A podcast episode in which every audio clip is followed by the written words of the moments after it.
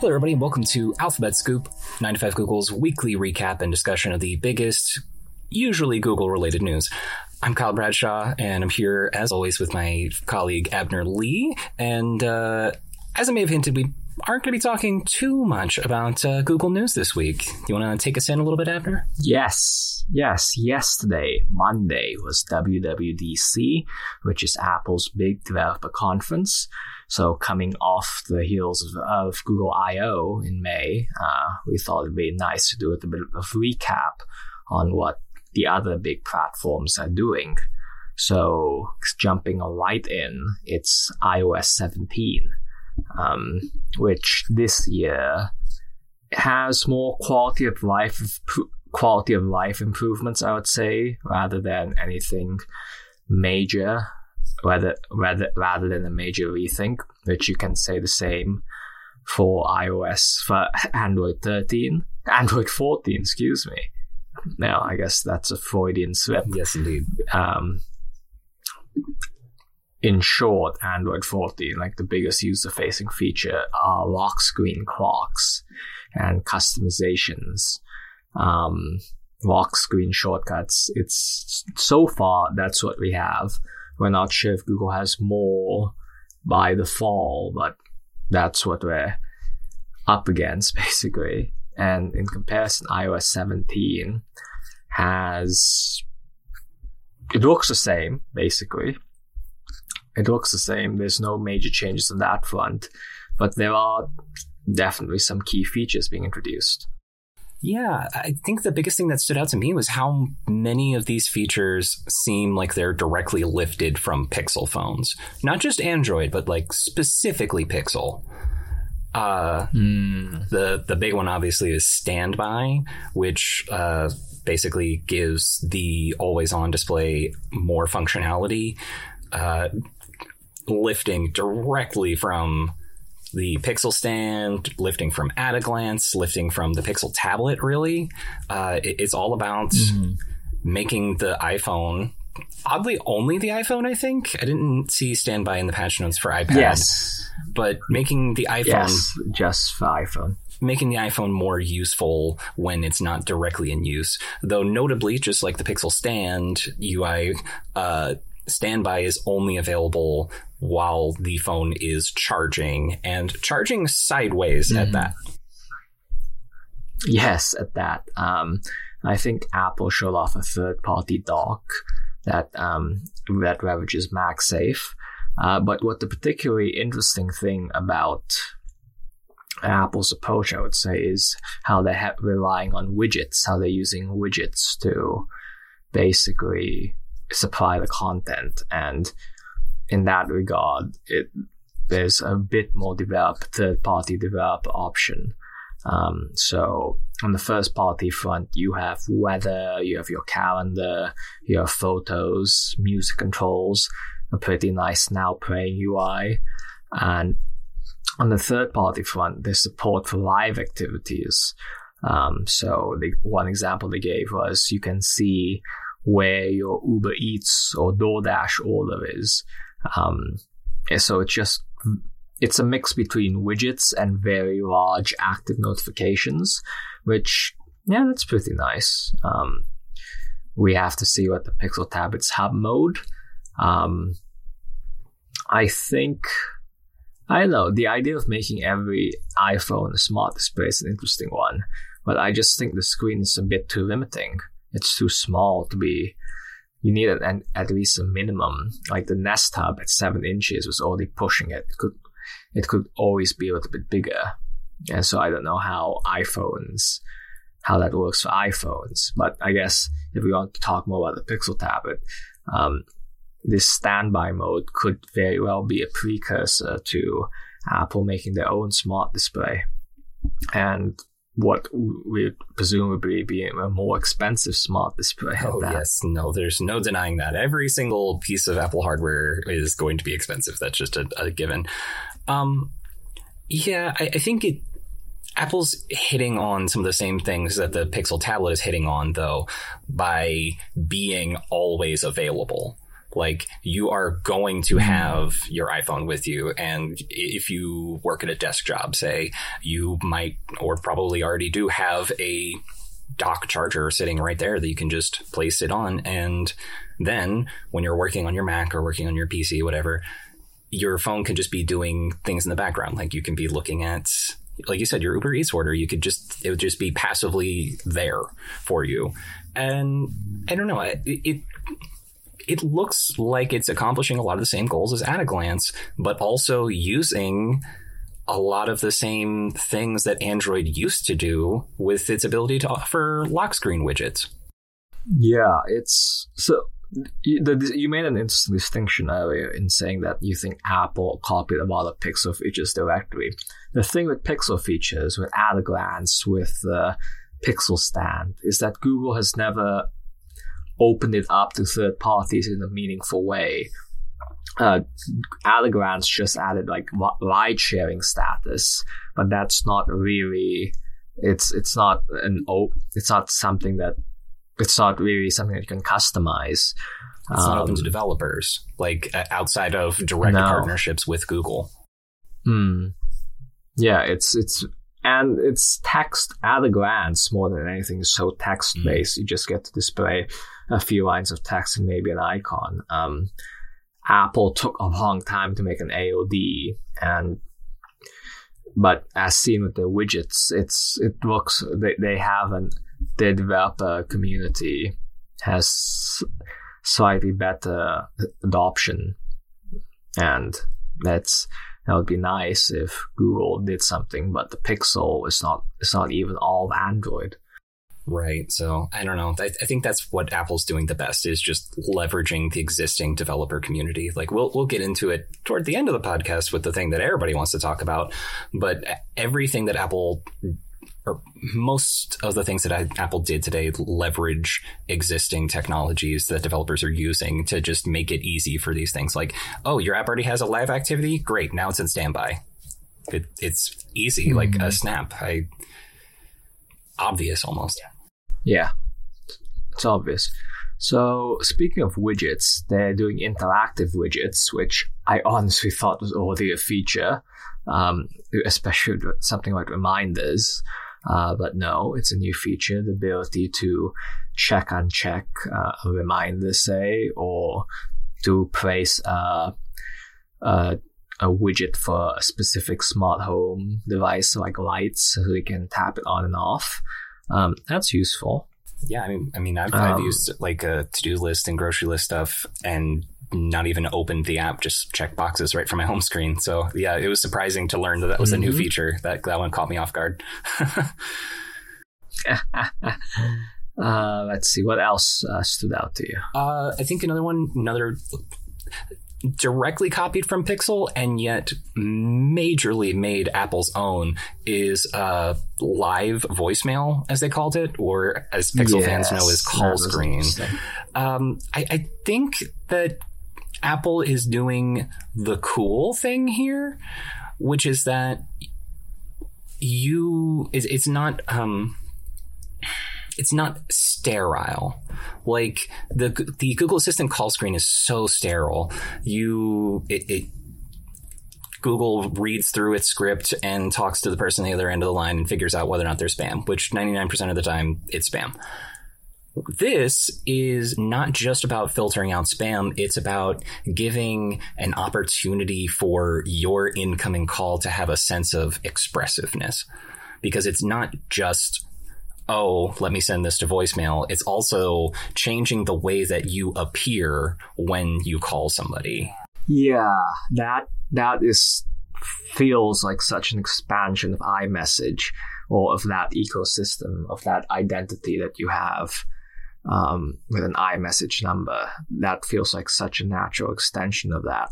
And that ju- is just a, such a big lock in potential, a further lock in potential um, by customizing how you appear to other people. Contact cards, which it's interesting. They're, they're taking the idea of a contact card and just making it social. There's almost like a mini social network here Yeah, I mean, iMessage is a social network. Uh, it just happens to use your phone number as a user ID. Like it, it very yeah. much is a social network. So yeah, that does make sense that they would just extend it further. Like, well, we're already doing this with your phone number. Let's do something else with your phone number. So the Messages app got redesigned. It's all Messages app apps almost look the same, but that was a big focus. Um, stickers. Everybody loves stickers, as emoji kitchen proves. Um, in, indirectly by by the uh, ability to add custom indirectly by the ability to add custom stickers, you can now indirectly have emoji kitchen on your iPhone. Indirectly, yes, indeed. Um, I wonder if Apple ever brings that, or whether that's like a fun Android feature that oh, stays. Oh, that's hundred percent staying Android. It's one of the only like viral things that uh, Android has done in recent years. Very true. So the connect, uh, the tap. Well, there are many tap features. Um, for example, you could initiate share play, which is like a joint watching experience by holding two iPhones together, and uh, that you could share contact cards, contact well, contact details by bringing phones together. That wasn't. It's I like the direction that Apple's going as powered by, I don't know, presumably ultra wideband and maybe even NFC. I like the idea that you're able to share, that you can make these interactions more physical. And the comparison here is the now dead Android Beam, um, which is a big, so big on NFC during what the Galaxy Nexus era. But since then, Apple, sorry, Google has moved away and it's nearby share. It's proximity, but, but not necessarily by touching and devices. And undeniably, like bringing devices together is such a more visceral experience. And I kind of miss that. I kind of wish that came back. I mean, it seems like Google wants to do something along those lines. They're trying for UWB. They've been putting it in their devices. They've been putting it in their tablet. They're putting it in some speakers that are coming soon. Something is happening with it. We just don't necessarily know what. and I hope that it's more than mm. just cast and find my device. I'd, I'd like to see it used in more nice features like this. I'd love to see it in nearby share. Uh, whether or not that's going to happen or how many years it's going to take, I don't know. Mm. So yeah, um, so that's iOS at a high level. It's coming this fall. Um, let's talk about WatchOS. Um, so the rumors came true. Um, basically, the um, widgets. There's a big focus on widgets. By scrolling on Digital Crown, you get a stack of cards um, that are about half the size of the screen that show like uh, the weather, music controls, um, stuff like that. And it's it's almost tiles basically. You can see upcoming calendar point. It's a mix. It's an interesting mix between tiles and notifications, rich notifications at that. Um, how do you use tiles today? I, I believe we've discussed this on the podcast before, but I think this is a good idea. I, at the moment, don't. I think you've asked me this before. Mm. I, I, just genuinely don't. I, yes. I, yeah, I still have the default set from switching back from Pixel 7a to 7 Pro. So I, yeah, I haven't even bothered to look at tiles. They don't, I don't know. I, I, I don't interact with my watch in that way for whatever reason. I, it's more about getting notifications. And even then I've been kind of in a digital well-being sense, focusing less on notifications and trying to be pinged less often. So, eh. Gotcha. Yeah, it's and I think apps again. Again, I'm sure I'm repeating myself here, but apps and watches. Um, they are getting better, especially on Wear OS. Uh, I wrote over the weekend that stuff like WhatsApp, like the Google Home app, uh, Spotify is always good. That there's some really interesting watch apps, Wear OS apps coming aboard, and it's it's an interesting balance. Which I I think that a certain category of apps that do well on wearables, control apps, music apps. Um, audiobook apps or whatever. There's a certain category of apps that do well, but beyond that, I, I don't think the innovation is just there yet, or at least right now. I can agree with that. I, I will say that uh, WatchOS 10 didn't really impress me, but at the same time, it just looking at it, it was obvious how far and away it is from what we have on Wear OS 3 today, even on the Pixel Watch. Like it, it they're not even the yeah. same type of device almost. It's it's a little strange. The thing that felt remarkably telling to me was that apps have color now. Right. Um, it's historically all watchmakers, all smartwatches, they're stuck with black backgrounds because of, of a power standpoint. And in a way, Apple adopting so much color in apps now, it's almost like mini phone apps. Um, it really feels so much, the platform feels really so much more vibrant and it's, it's, it's almost Apple bragging that they can do more with battery life. They can make it more lively. Again, I don't, I don't think that there are that many app experiences that do well on smartwatches outside of again like weather and con- smart home controls, which honestly could argue could be third part, first party experiences. Excuse me, but the, the Apple the Apple's watch apps are just becoming mini phone apps, and I don't think that's necessarily a bad thing. It's good for them that they can advance it, and it makes uh, Wear OS stand out so much. Right. It, they don't even seem like they're playing the same game. So I, I, I, I don't know. I've I've become unenamored with smartwatches in the past couple months. Hmm. Yeah, it's yeah, it's past the passive devices, and I think health, which Apple correctly predicted, will be a big is the big reason you wear one. Uh, just going forward, um, just a passive health collection device, and there's promise in that. But if if anybody can do a developer experience, it feels like we're in that moment from uh, Wear OS having its resurgence and Apple making a very big deal out of these widgets of these light interaction methods. Yeah, here's hoping that uh, any any experiences that end up getting driven by Apple Watch's new experience can end up being recreated on Wear OS. I mean, it's a shame that the that that's the relationship that exists, but that's where we are for now.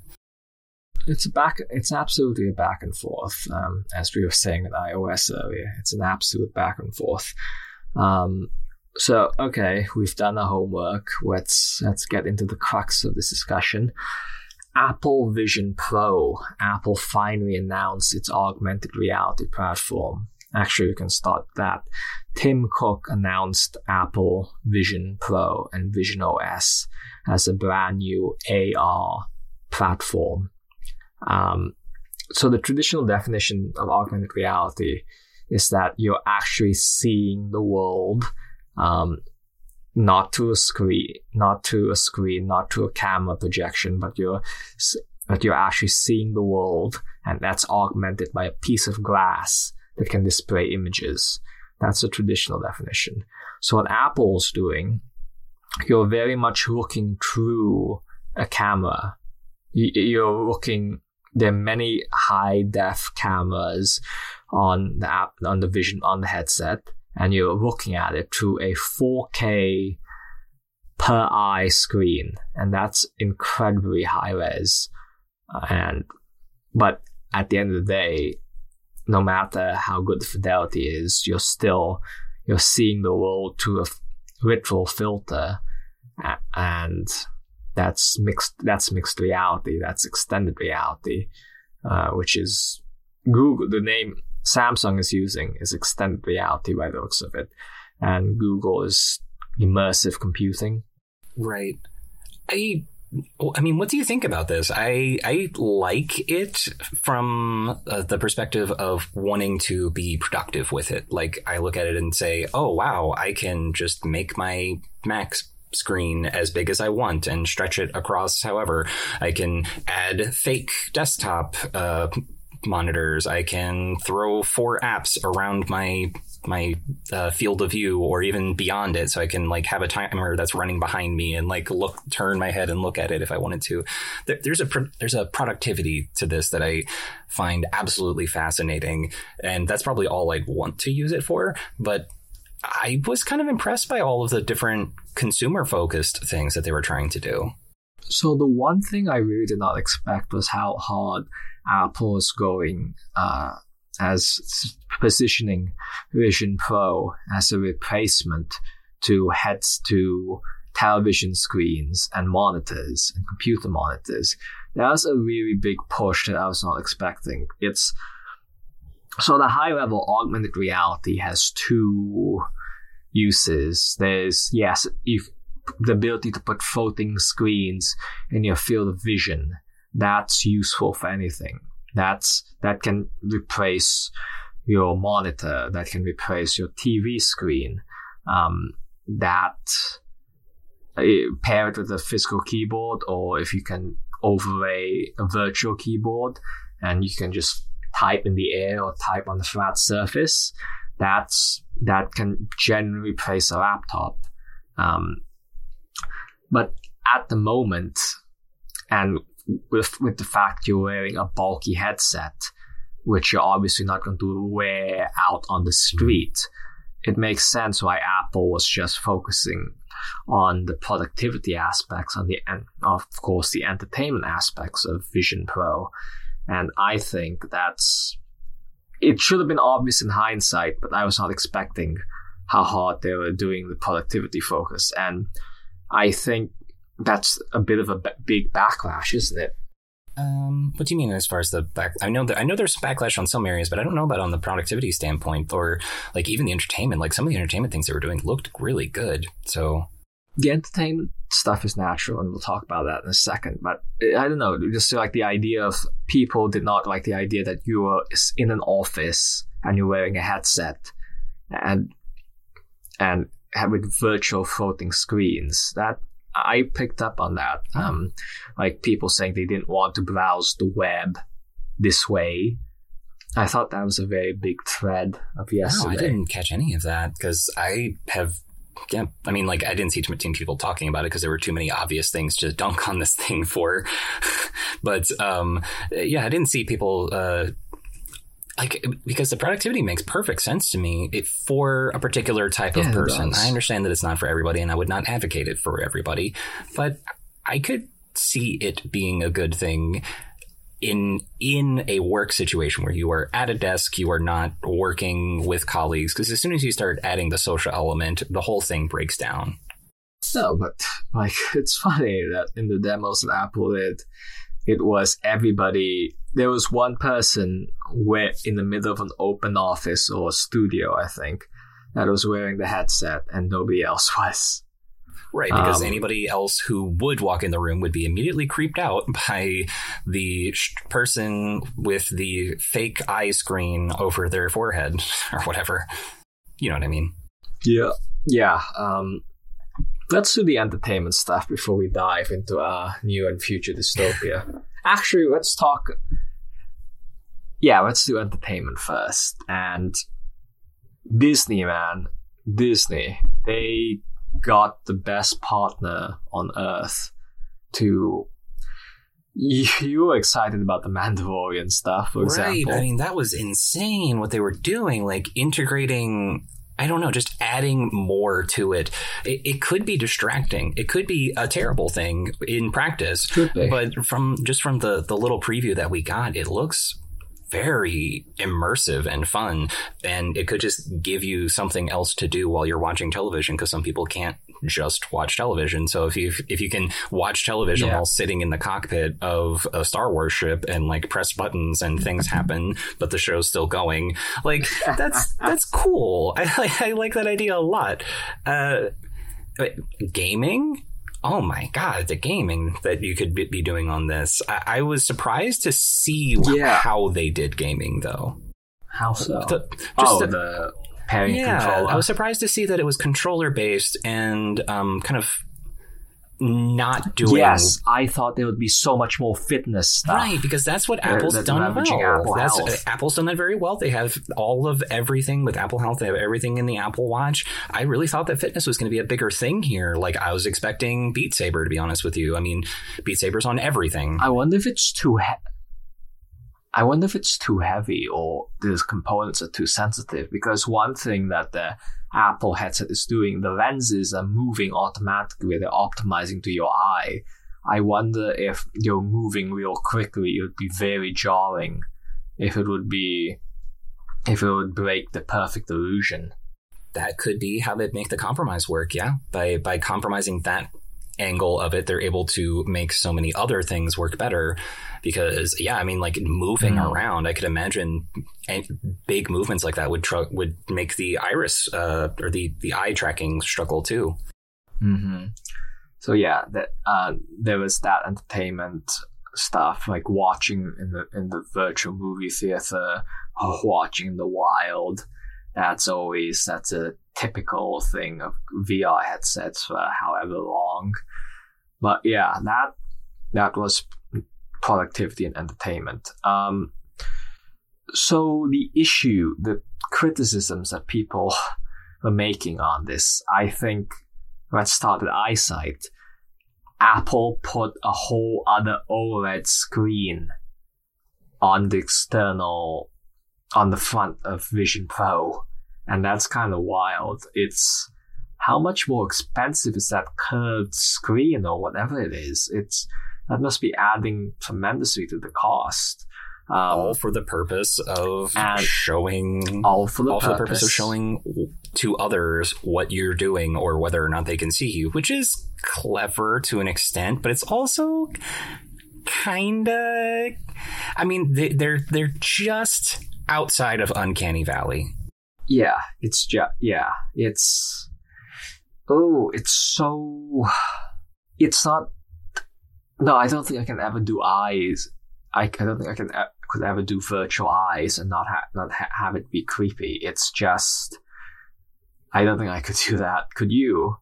Could you stare at the person's fake eyes? I would need to try it to know for sure, but like just knowing that they aren't real and that the yeah, it's not actually representative of anything because uh, t- isn't it like that you don't even necessarily like the, the the eyesight doesn't even necessarily follow right like I don't know Be- because. Oh man, I don't know. That's it's, it. It seems strange. I get why they did it because they want people to use this thing and be present in the room a little bit, or at least have the appearance of being present. Ah, something about it. I mean, it's a good status in these head headsets with pass through need these kinds of status indicators, and uh, maybe this is better than just having a LED light on that signifies that you're currently like watching. Maybe it's that, or I don't know. Maybe maybe this will become a standard feature of all headsets. Maybe this is better than having a light or pulsating thing, which I don't know, that might be enough to signify that you're talking to somebody, that you're actually looking at somebody. Yeah, I, I, mm. they could they could have We need to try they could go a different angle with it too, and instead of even bothering with Uncanny Valley, they could just have fake eyes, not not the weird emoji eyes, but like you know something um, a digital representation, something cyberpunky, you know. Cyberpunky. Yeah, that's so. For the past few years going into this, I thought it would be Animoji. And you, you aware of like the fox and the chicken that you can do Okay. with on the Okay. iPhone. Yeah, and well, the iPad too. These virtual representations where you can like even record a message. Uh, it matches your facial expressions. I thought it was going to be that. Mhm. But what they ended up actually doing for like FaceTime is you make a model of your face. You you take you use the external cameras to make a model of face, and that becomes your FaceTime avatar. The idea I'm uncomfortable with the idea of avatars. Yeah, I would need to see it because I mean, um, like how different do you think it is in practice from something like Project Starline? Don't they accomplish mm. similar goals? Trying to give a like, I mean, vaguely similar goals, but like uh, uh, Starline is trying to give a sense of depth to somebody on the other end and represent that well.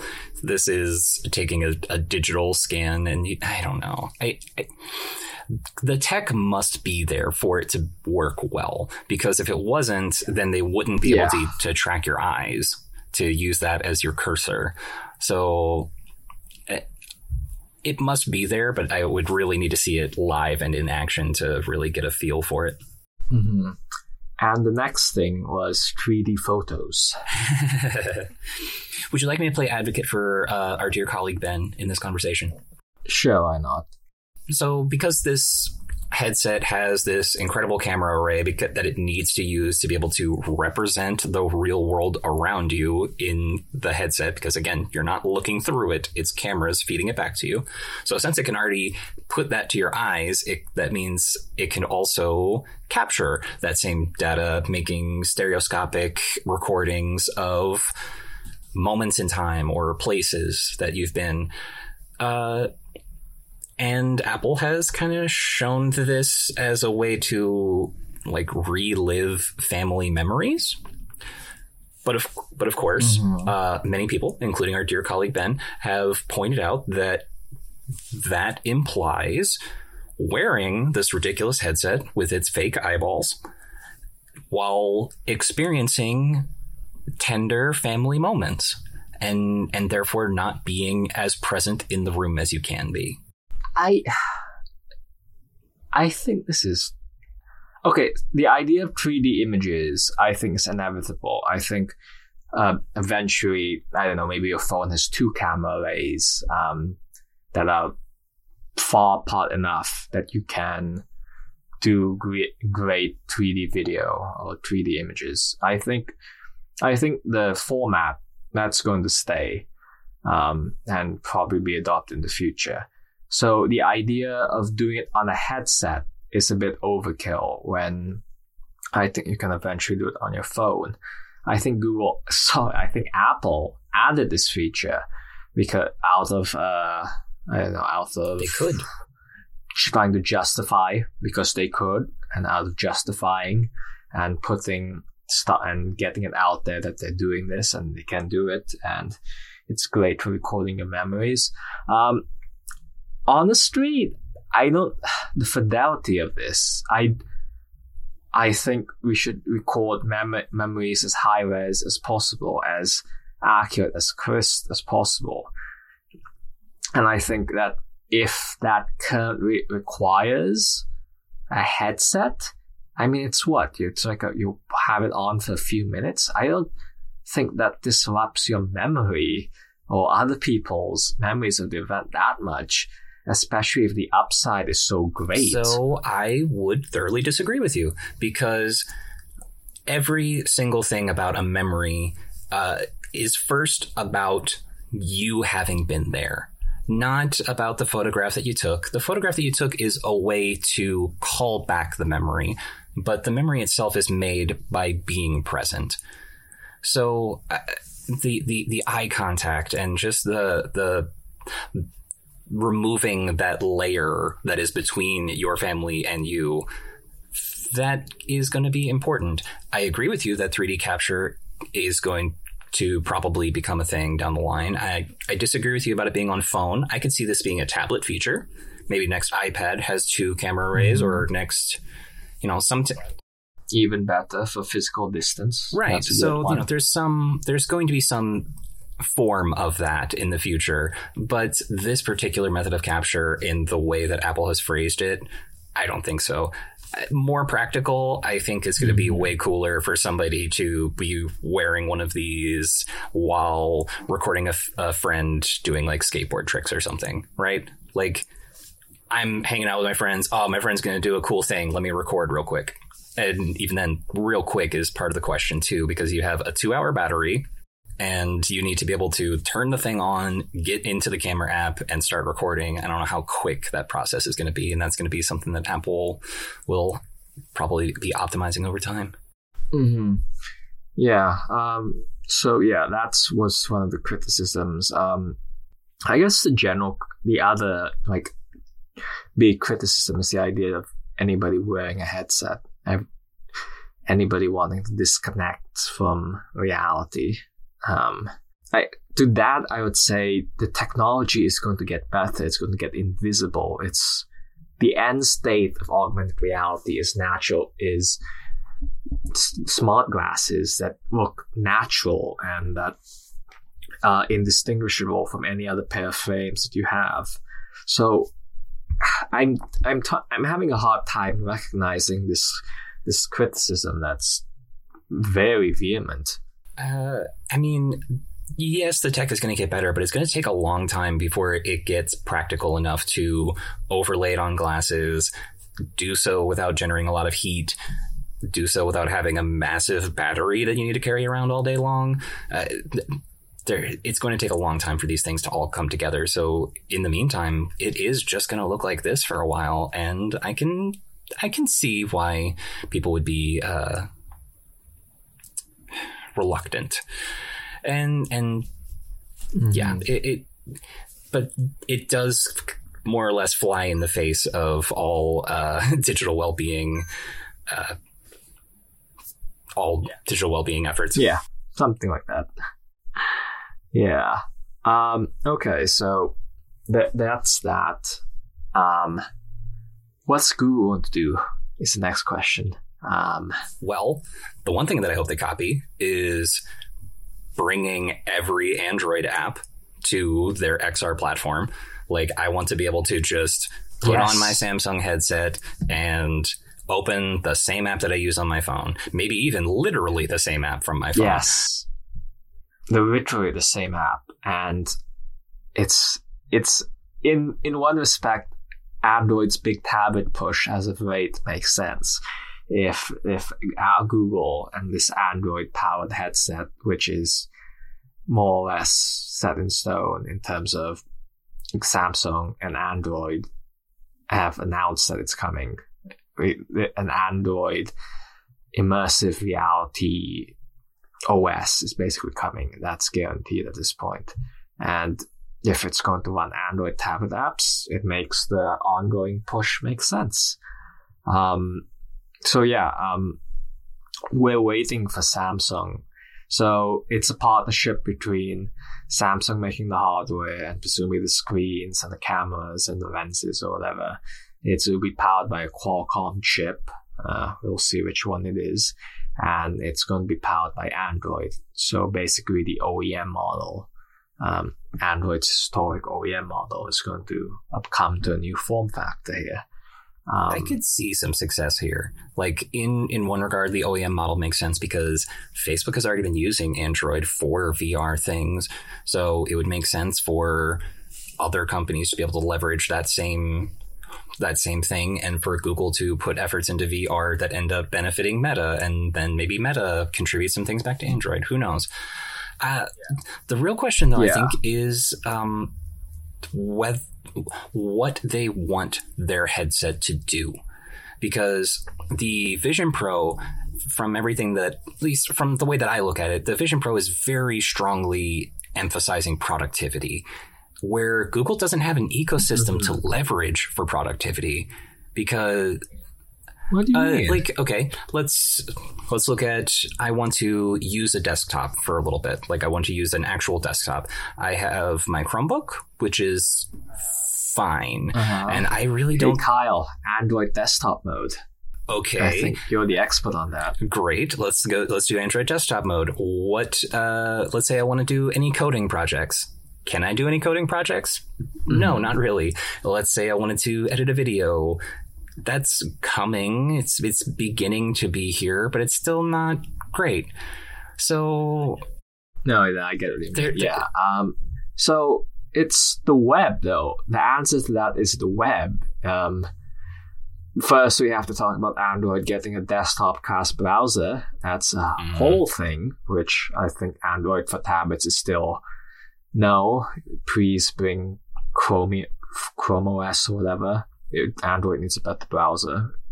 In 100%. But uh, before that, uh, web apps, I think the issue not, well, not the issue. I think the answer is the web apps.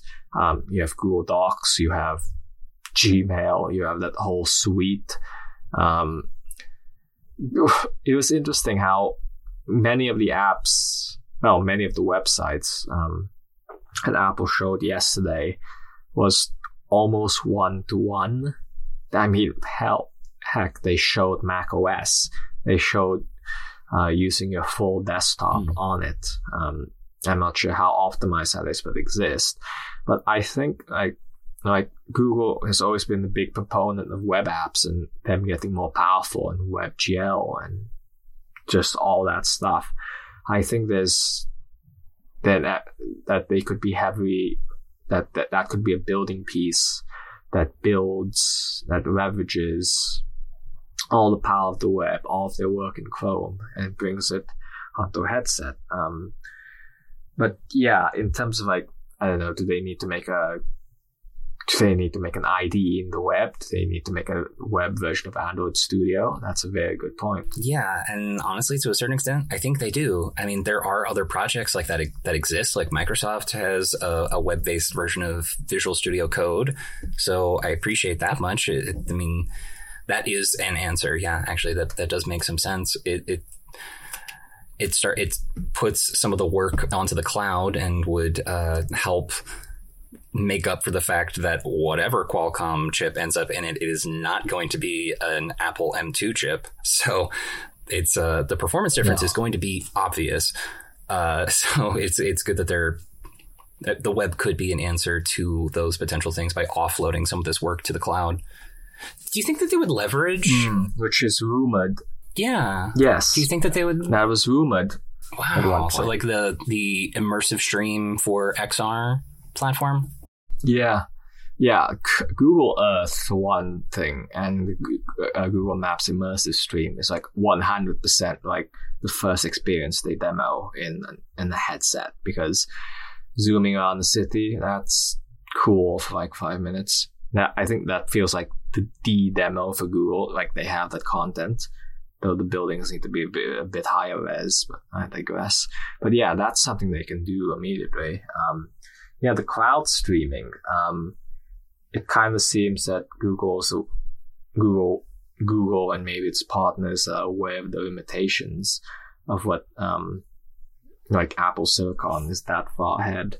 Um, but yeah, that's the web again. How the web and the cloud streaming technology could be that's how Stadia uh, lives no, again. No. Uh, do we get points every time we find an excuse to say Stadia on this podcast?